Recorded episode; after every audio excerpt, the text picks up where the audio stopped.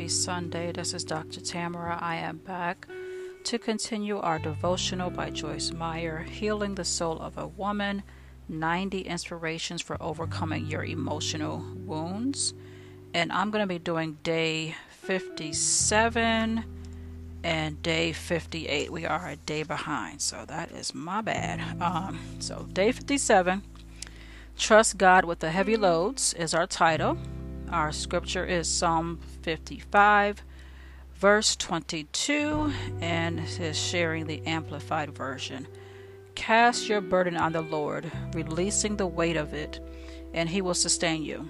He will never allow the consistently righteous to be moved, made to slip, fall, or fail. Okay, so we're going to dive right in and see what Joyce has for us for day 57. Today's Bible verse talks about casting your burden on the Lord, which is another way of communicating the idea of trusting Him. Trusting other people is not always easy when our soul has been wounded. At times, trusting God isn't easy either. But God will never let us down. He is the only being in the universe who is completely trustworthy all the time, no matter what. We cannot trust or depend on anyone else 100% of the time, but we can always trust and depend on Him. We understand that we should trust Him, but how do we know that we are doing it? I believe we can be confident that we are trusting God and casting our burdens on Him when we are at rest in our soul. Notice that the Amplified Classic translation of Psalm 55:22 indicates that casting our burden on God means releasing the weight of it.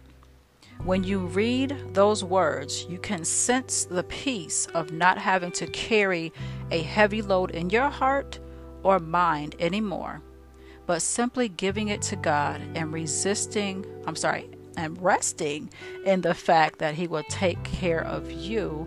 He is always faithful. If we say we are trusting God, but then continue to go through every day worrying about our problems or trying to bear our burdens alone, then we have not released the weight of them completely. Releasing the weight of our cares and trusting God completely requires a decision to surrender the situation to Him, then not to worry about it, try to figure it out, or feel the anxiety of it anymore. If a problem is weighing on your mind or a situation is heavy on your heart, then you are carrying it, carrying in it. Think of a little child trying to carry something heavy and struggling to lift it or move it. Then think of a father who comes along and lifts it and moves it easy, easily. The reason is that the father is strong and capable of carrying the load, but the child isn't old enough or strong enough yet. The child is so relieved when the father does his job because then he or she does not have to think about it anymore. It's done. The child can rest and enjoy life. The same principle applies to our relationship with God. He is our Father, and if we simply put down the burdens we are trying to carry and release them to Him, He will handle them for us. We can rest in Him we don't have to think about them anymore and can rest in His love for us and in His ability to do exactly what needs to be done in our lives. Declare this I release the weight of my burdens to the Lord and I trust Him completely. Psalms 50, uh, 55 22 again is our uh, scripture. Title for day 57 Trust God with the Heavy Loads. And again, the declaration is I release the weight of my burdens to the Lord and I trust Him completely. Okay, moving on to day 58. Discover and use your gifts is a title. Scripture is Jeremiah 1 5. Before I formed you in the womb, I knew you, and therefore you were born, and before you were born, I consecrated you. So Jeremiah 1 5. Before I formed you in the womb, I knew you, and before you were born, I consecrated you. Okay, so diving in. One of the things that happens as God heals your soul is that you begin to see yourself as He sees you. You receive His love in new ways and you realize that He has made you special and that He has a unique purpose for your life. God has gifted you to fulfill His purpose for your life, but if you are like a lot of people, you may not have recognized your gifts. When we are in pain in our soul, sometimes all we can focus on is what seems wrong about us. It can be difficult to see what is good and right about us. As God begins to heal our mind, will, and emotions, we find it easier to think about positive things and even recognize positive aspects of ourselves. I encourage you to start asking God to show you something special about the way He has made you. To some people, He has given a very tender, compassionate heart. Some He has made able to lead others effectively, while others He has created to be excellent followers. Some can cook, some can sew, and some cannot do those things, but they can do other things.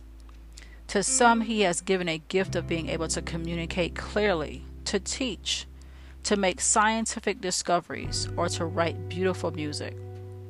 Only you can discover all the ways He has made you unique as an individual. Romans 12 6 through 8 talks about giving ourselves to our gifts.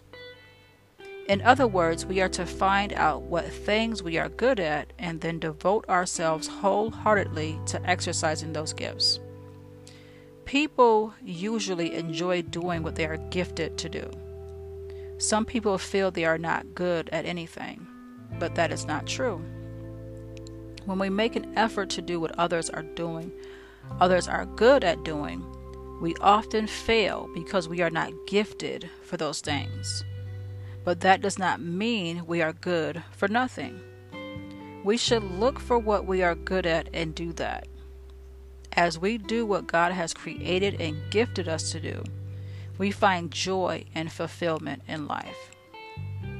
People who are secure and confident in God know that God has created them to be unique and that they have a special purpose.